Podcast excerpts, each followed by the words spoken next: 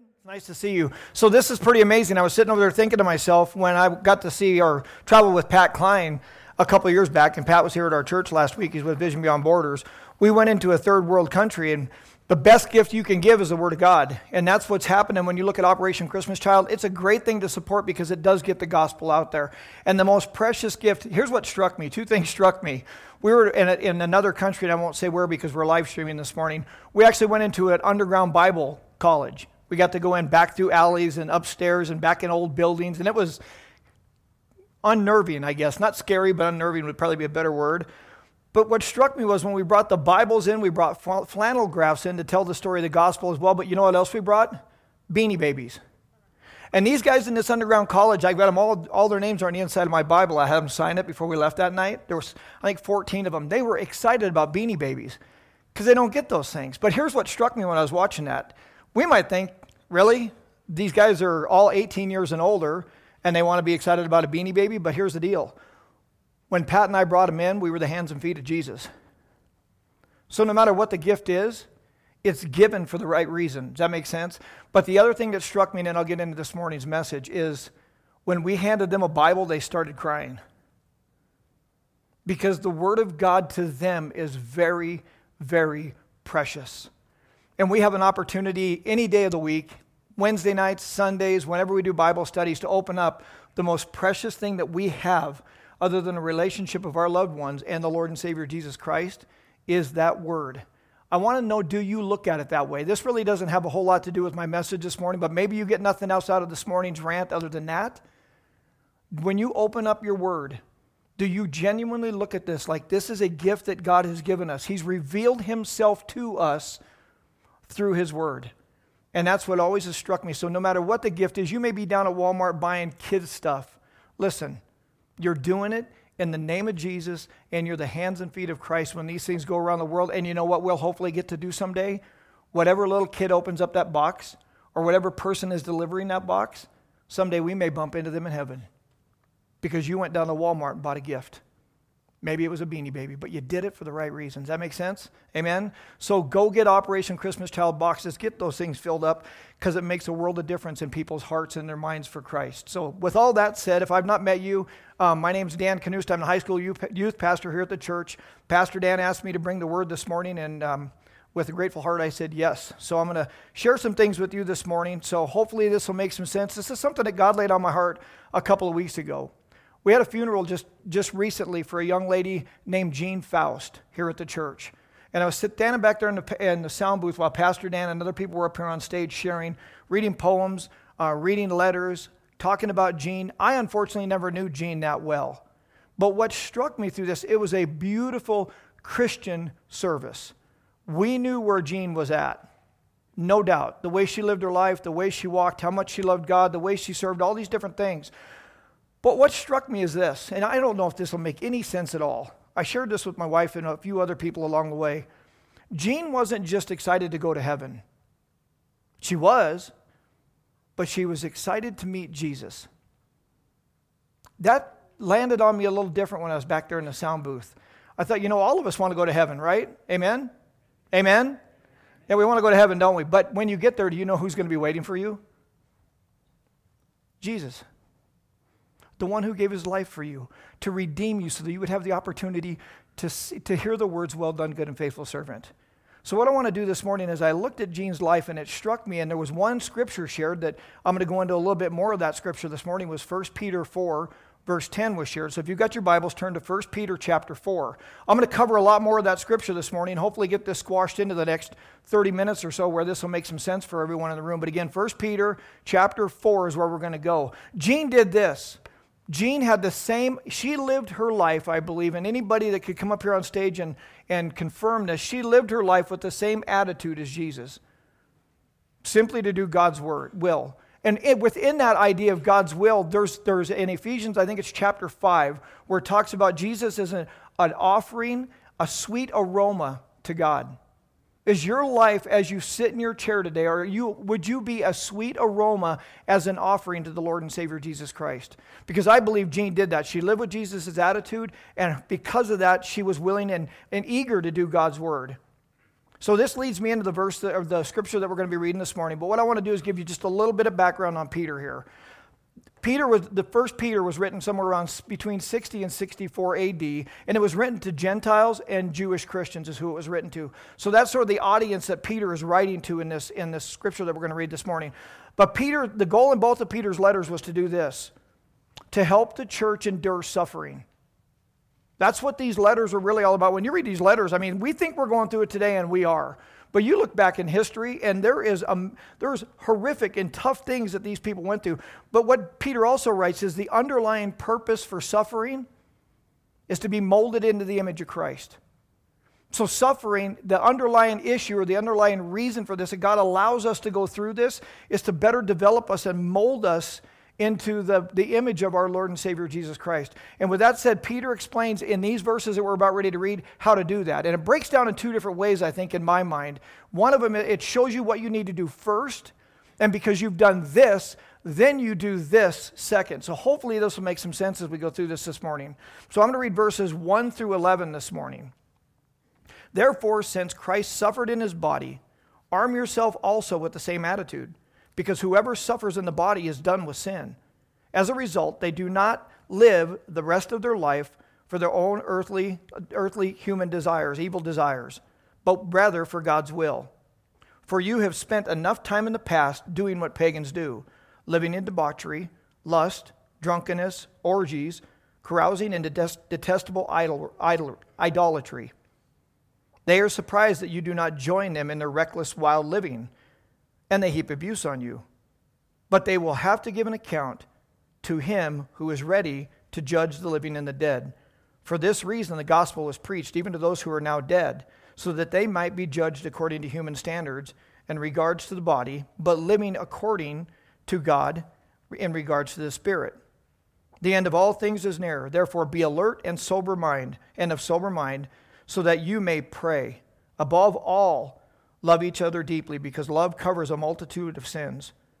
Offer hospitality to one another without grumbling.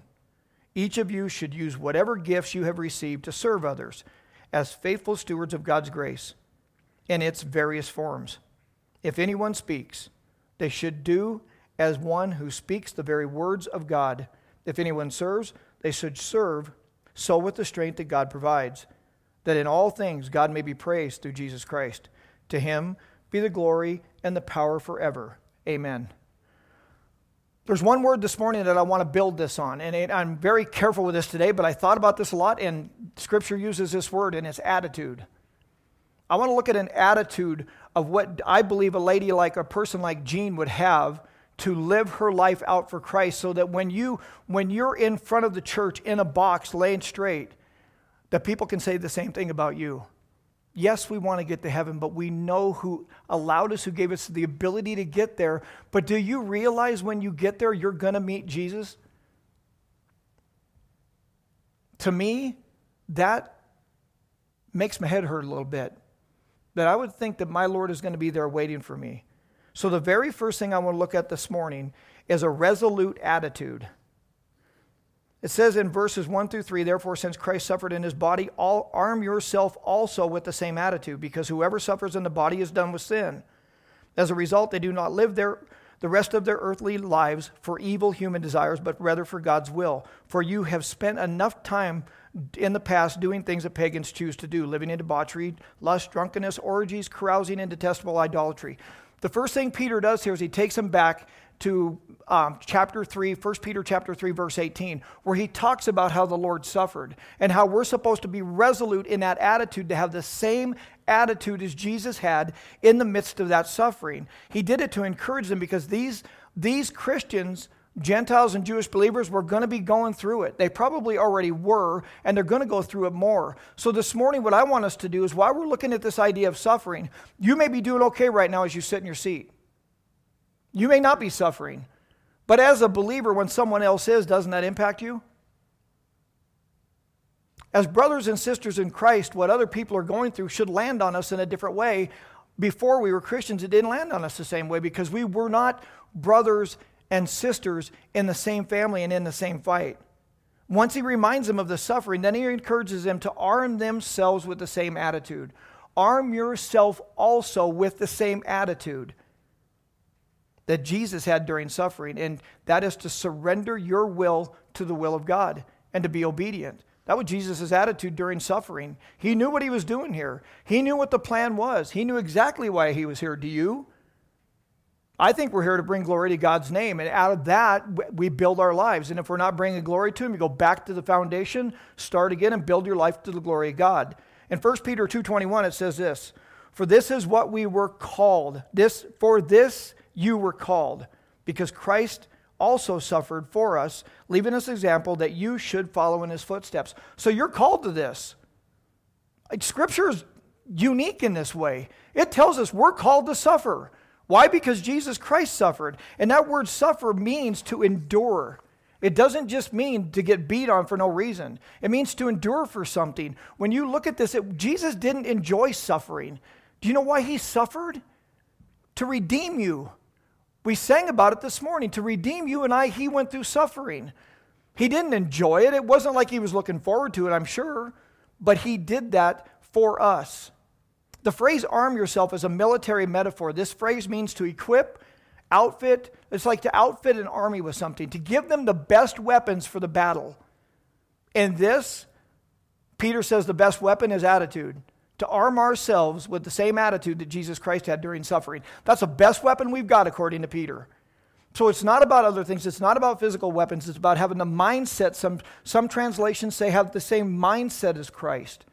So when we do that, I think it makes a difference. And according to Peter, that's the best weapon we have here. But I want to, I want to pause here for just a minute, and hopefully I don't run short on time because of this. But I want to talk about what sin did, did to Jesus. I want to talk for just a minute about what sin did to him.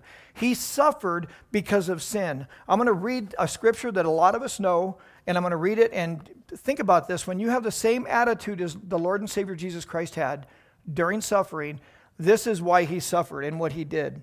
In Isaiah 58, verses 5 through 8, it says this But he was pierced for our transgressions, he was crushed for our iniquities.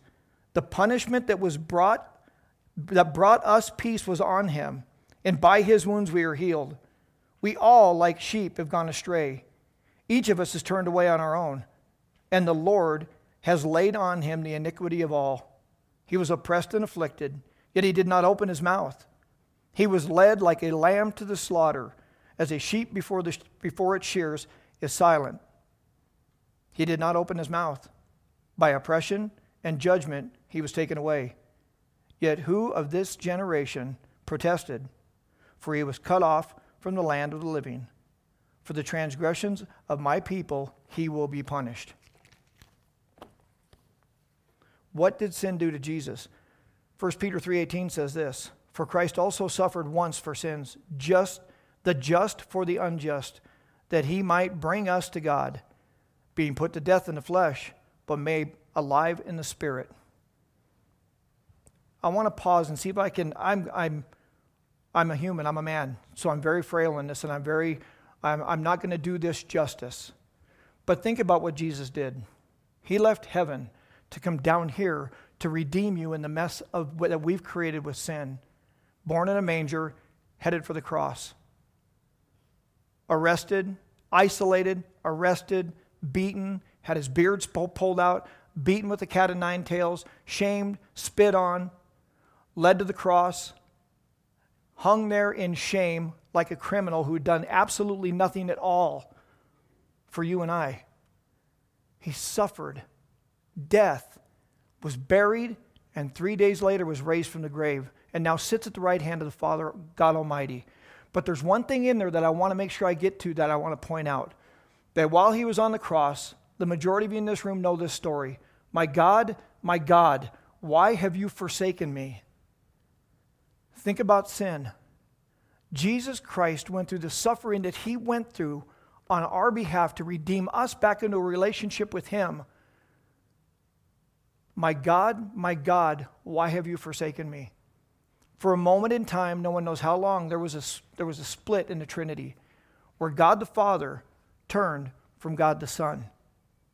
You see, there was a separation. Jesus was separated from the Father for the first time ever in all of eternity. And he did that for you. You know why? so that you wouldn't have to experience separation from God for eternity.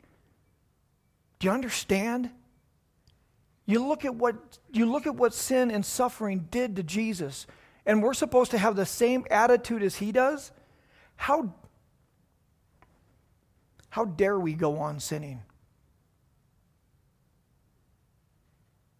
How dare we go on sinning when you look at what Christ has done for us? For me, that's a hard pill to swallow, but what Peter makes clear in this is we suffer to stay away from sin because in the middle of suffering, we don't pay attention to the things that seem to be so important before, do we? When we're suffering, our eyes as Christians are turned on our Lord to help us endure or get out of whatever we're going through at the time. But here's a question I've got Is your sin more important to you than your Savior? Whoever's watching this on live streaming or sitting in this room, this has been something that I've done a lot of searching in my own heart this week. Is my sin more important than my relationship with my Savior? Because if it is, I think you really need to stop and consider the things that we're going to talk about this morning. So, my goal in this, according to Peter, is not to sin anymore, to stop sinning. Why do I stop sinning? Because of suffering, I don't go on sinning. This means to cease. It says, My dear, dear children, I have written this. If, but here's what I would say it says to cease, but before I read the scripture, if you are in sin, if you've fallen back into a pattern of sin, if you've gotten yourself caught up in that as a Christian, here's what the Apostle John says My dear children, I write this to you so that you will not sin. But if you do sin, we have an advocate with the Father, Jesus Christ, the righteous one. If you're watching this or you're in this room and you're in sin, repent. Turn back to Him. Ask Him to forgive you and to continue to walk with Him. Here's, the, here's what you get out of the result of a res, uh, this is the result of a resolute attitude. Resolve. Resolve. I'm not going to do it anymore. I'm going to live for the will of God from now on, not for my own evil human desires, as Peter says. Because of suffering, and I have that resolute attitude towards sin, I'm going to resolve not to sin against God anymore. I'm going to resolve to live for Him for the rest of my life, to do His will to arm yourself with that attitude, the same attitude that Jesus had, is to do the will of God. That becomes your desire. Can you say amen to that as you're sitting in this room? Is your desire to do the will of God? Because you've suffered and you've turned from sin, are you willing to do the will of God? Because here, here's the deal Psalm 37 4 tells us this Delight yourself in the Lord, and He will give you the desires of your heart. So, in other words, the desire of my heart becomes to delight myself in the Lord, to do His will then I'm on track with God, that I'm walking the straight and narrow with Him. Peter points out that to suffer is not just to, as a Christian, is not to just be a good witness. And again, I'm beating this point home because I want you guys to get this. It's to keep you from sinning. By the grace of God, we have the enjoyment of suffering so that we might not sin. Sounds kind of crazy, doesn't it? But here's what Romans 13 13 says Let us behave decently. This struck me, and I've never noticed Never noticed this before. Let us behave decently as in the daytime. Think back. Did you sin like carousing around in the daytime? We never did, did we? We always did it at night after the sun went down. Let us behave decently as in the daytime, not carousing around in drunkenness, not in sexual immorality and debauchery. Have you spent enough time in the past sinning? Or do you need to sin some more? Do you need to get some more out of the way? Or is this enough this morning to know what Jesus Christ has done for you, that you're willing to give your life to Him and walk with Him and stop sinning? Because Peter tells us you've done it enough. If we were to be very honest with us, with ourselves, the good old days weren't that good, were they? I look back at the good old days and they weren't that good. But I look back at the good old days and I rejoice because who rescued me out of the pit of hell that I was headed for from the good old days is Jesus Christ. He reached down into that pit and rescued me. So if you think sitting here as a Christian it's tough and you're like, this is hard, you better believe it is, and we need the grace of God to do it. But you think about what you used to live like, I don't know about you, but that helps me to never get over being saved because I know who rescued me. So resolve to have the same attitude and the mindset on suffering as Jesus did.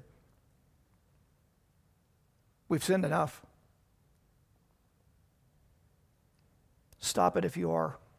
And here's what I do know because one day God's going to come to judge the living and the dead, and He means it. So live for God's will. The second point I have is a renouncing attitude. Renounce, to renounce something means to give it up or to put it aside voluntarily. Verses 4 and 5 say this They are surprised that you do not join in with their reckless and wild living, and they heap abuse on you. But they will give an account to him who is ready to judge the living, who is ready to judge the living and the dead. Have you renounced your life of sin? We've been, been nagging you guys about that for about the last five or ten minutes. I hope you have. Who are you resolved to live for? Are you like Daniel, where you've resolved not to eat from the king's table any longer? What you're watching on television, what you're watching at the movies, what music you're listening to. What are you feeding on? Are you feeding from the king's table? Pagans, sin. Or are you resolved to live a life for God no matter what the circumstances are, like Daniel did? We must fear God and not men. I think that's one thing that a lot of people would, would agree as Christians is we've lost the reverent fear of God in our society and in our culture. There's no more fear of God. He's God and we're not. We have to resolve to fear God and not men. 1 Peter 3 7, 13, 1 Peter 13 says this, but if you should suffer for what is right, you are blessed. Do not fear their threats and do not be frightened. Some Christians, I, I deal a lot with high school students because I'm a youth pastor, they fall into peer pressure horribly bad. But don't we as adults? We do the same thing. Peer pressure is a real thing. If you're young in this room, it's not going to get any easier, people. Peer pressure is never going to go away. We have, to, we have to resolve to be like what Paul said For am I now seeking the favor of men or God? Or am I striving to please men? we, if I were still striving, striving to please men, I would not be a bondservant of Christ. That idea of being a bondservant of Christ is choosing to be a slave to something, choosing to be a slave to Christ. Are you a bondservant to Jesus Christ? Have you chosen to be a servant of Christ no matter what the circumstance is? So you need to be a bondservant and not worry about what men think. Godly living will bring persecution. 2 Timothy 3:12 says this, "Yes, and everyone who wants to live a godly life in Jesus Christ will suffer persecution. Not maybe, will. And this is what we're called to that we talked about earlier in Scripture. But why? To keep us away from sin and to have the same attitude as Jesus Christ did. The suffering that Christ, that Jesus suffered was because of the way he lived his life. He suffered somewhat because of a righteous life. And they will heap abuses on you, you guys. You know this, right? You ever had that happen at work? Teetotaler, Bible thumper. Yeah, Dan doesn't do anything. Dan doesn't even cuss anymore. He knows God now. He's been saved by the blood of Jesus. I'm like, you better believe I have it. I'm glad they heaped assaults or heaped abuse on me. It, do you realize if they heap abuse on you, do you get that it's a compliment? you understand that, right? You should say thank you. Dan doesn't cuss anymore. Thank you. Dan reads his Bible all the time. Thank you. Dan's always praying. Thank you. Do you realize that's a compliment? We look at it as like something, oh my gosh, they're being mean to me. Knock it off. Oh my gosh, the disciples were like, they, they were amazed that they were found worthy to suffer on the Lord's behalf. But we look at it like, oh, well, you know, I just got to be quiet and sit in the break room and read my book and not say anything. No. Look at it as a compliment when they heap abuses on you. It is a good thing. They may judge us today, but their day is coming. Revenge is mine, says the Lord, right? Hang on to that thought for just a second. I'm going somewhere with this. Revenge is mine, says the Lord. They're going to get theirs. Yeah, they might make fun of me, but someday you're going to be judged and go straight to hell because of it. That's probably not a good witness, you think? I wouldn't do that. How about if we have the same mindset as Jesus had in the midst of suffering, and while they were heaping abuses on him, how about if we have the same mindset that he had and pray for him? Yeah, I don't want to do that, Dan. 1 Peter 2:23 says this, when they hurled their insults at him, he did not retaliate. When he suffered, he made no threats. Instead, catch this, instead he entrusted himself to him who judges justly. In other words, Lord, I'm yours. Doesn't matter what they do to me. You watch these kids in these other countries, you watch the joy of the Lord in people's lives where they're just going through it. Like Pat talked about last week. You walk 10 miles to get a little piece of chicken for crying out loud, and when you get there, they tell you you can't have any because they're out. They're being tortured, beaten, put in jail, disappear. There's people in China, I can guarantee you, that are put in prison that you'll never see again. They just go away. But they know why they're doing it. They know why it's happening. Jesus tells us this, but I tell you, love your enemies and pray for those who persecute you. Have the mindset of Christ, not only in regards to suffering and sin, but how about if we have the same attitude of Jesus when it comes to our enemies?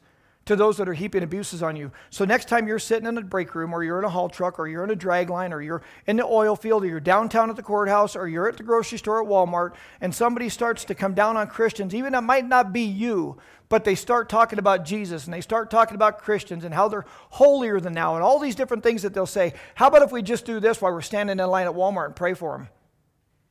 How about if we have the same mindset, the same attitude as Jesus Christ and we pray for him? How about if we watch politics? Okay, watch, ready? I'm going to hold the mirror up. How about if we watch politicians on television and we're yelling at the TV because we're not happy with them? How about if we stop and pray for them?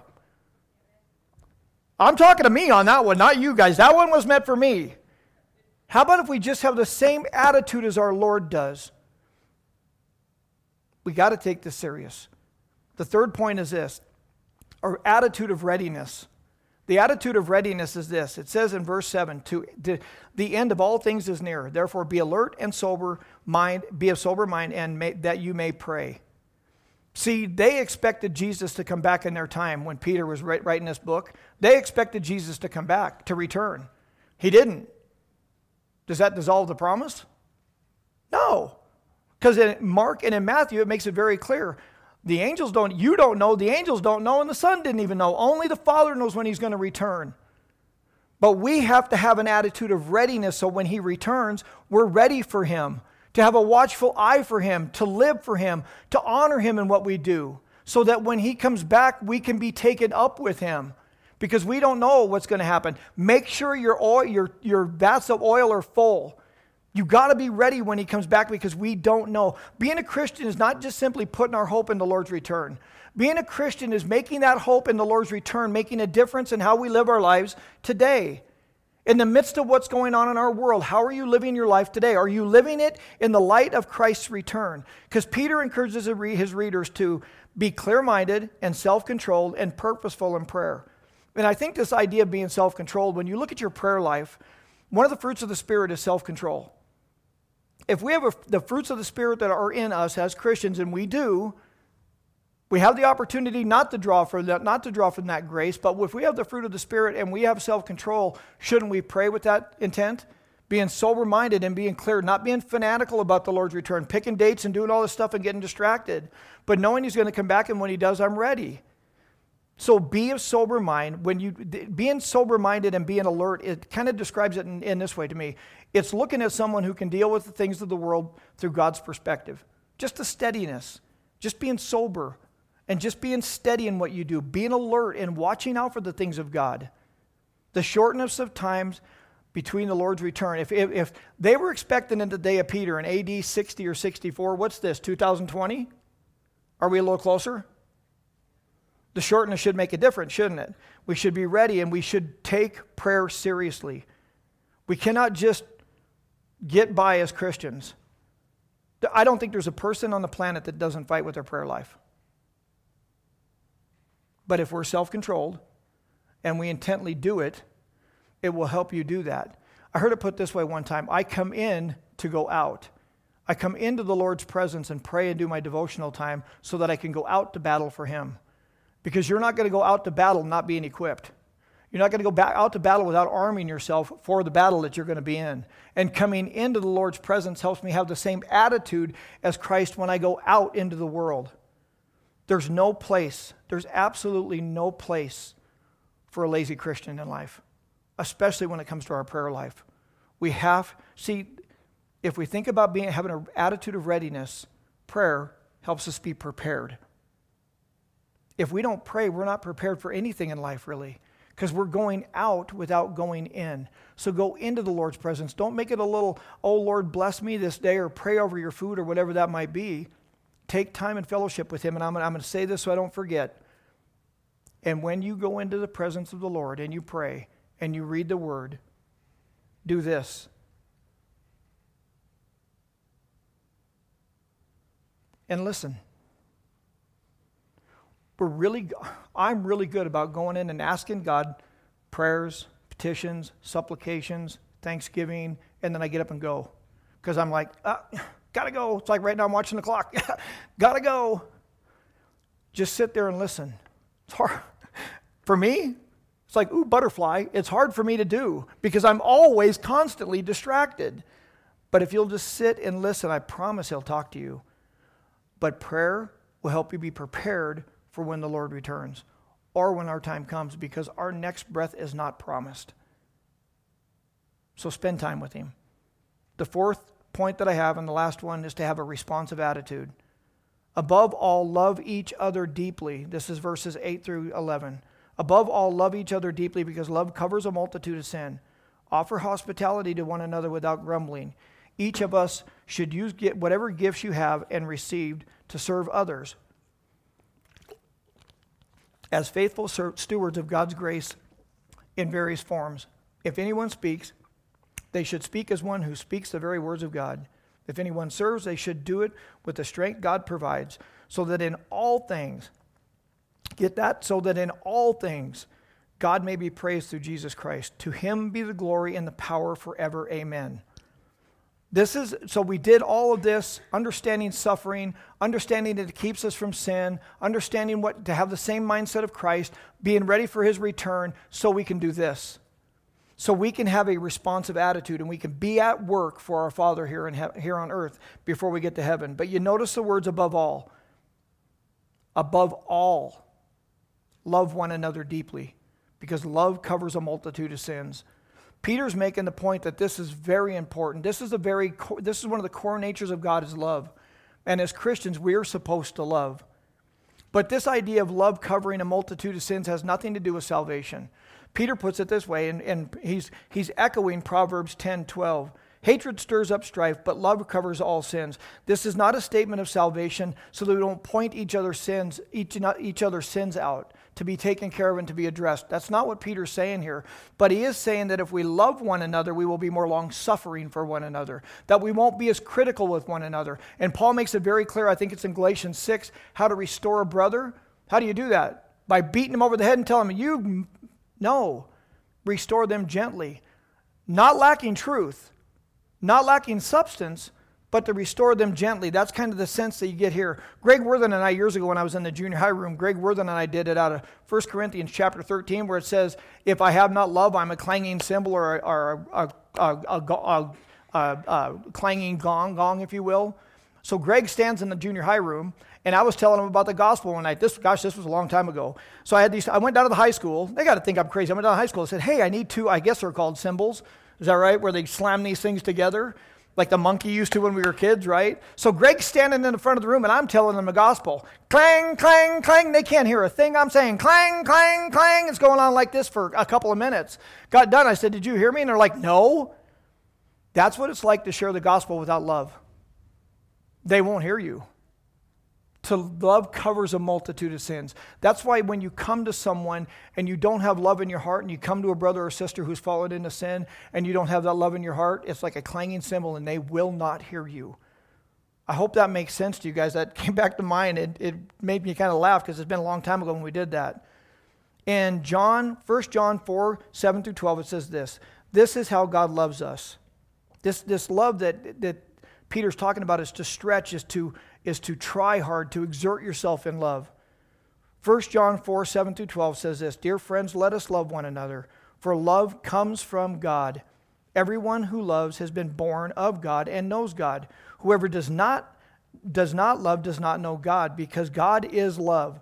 This is how God showed us his love among us. He sent his one and only Son into the world that we might live through him.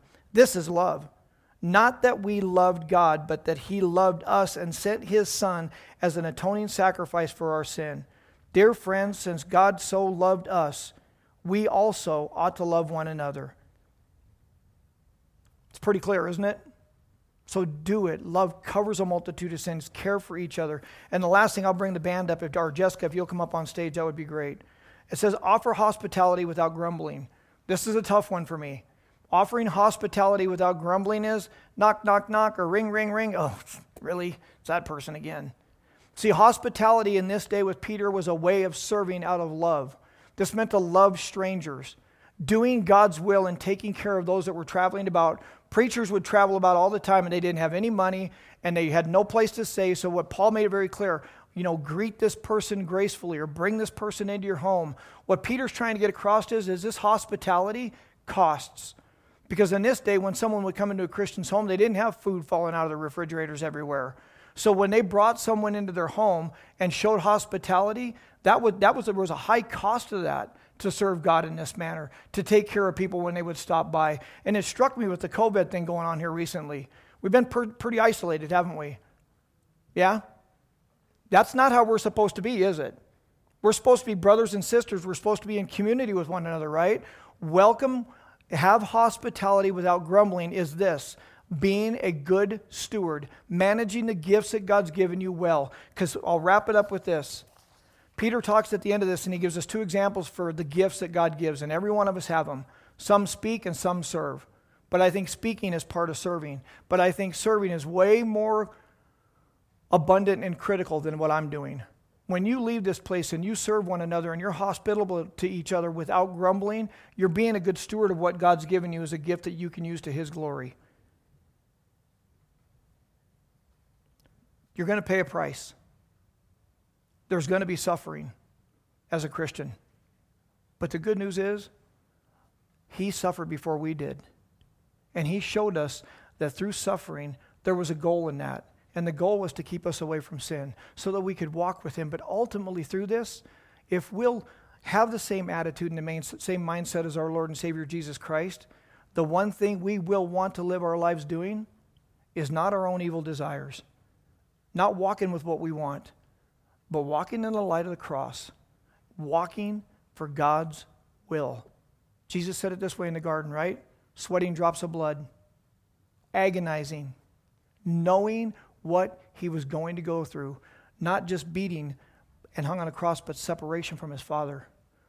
And he said there, Not my will, but thy will be done. Jessica's going to sing us a song this morning. It's not participatory. The words will be up on the screen. You can sing them if you'd like. Please stay in your seat. But here's what I want you guys to do. Understanding all this, the suffering that we go through is to keep us away from sin and what Jesus Christ has done for this. This little spot right here is called an altar. And this morning, it'd be a good place for you to praise Him, I think, if you want to. You don't have to. You listen to what God tells you. But sometimes I think we lose sight of the fact that coming to the altar and kneeling up here in the front is not kneeling in front of a piece of wood. It's coming up and kneeling before our Savior, giving Him praise or telling Him your problems and asking Him for help. So the altar's open, but consider this song as Jessica plays, and then I'll come up and close in prayer.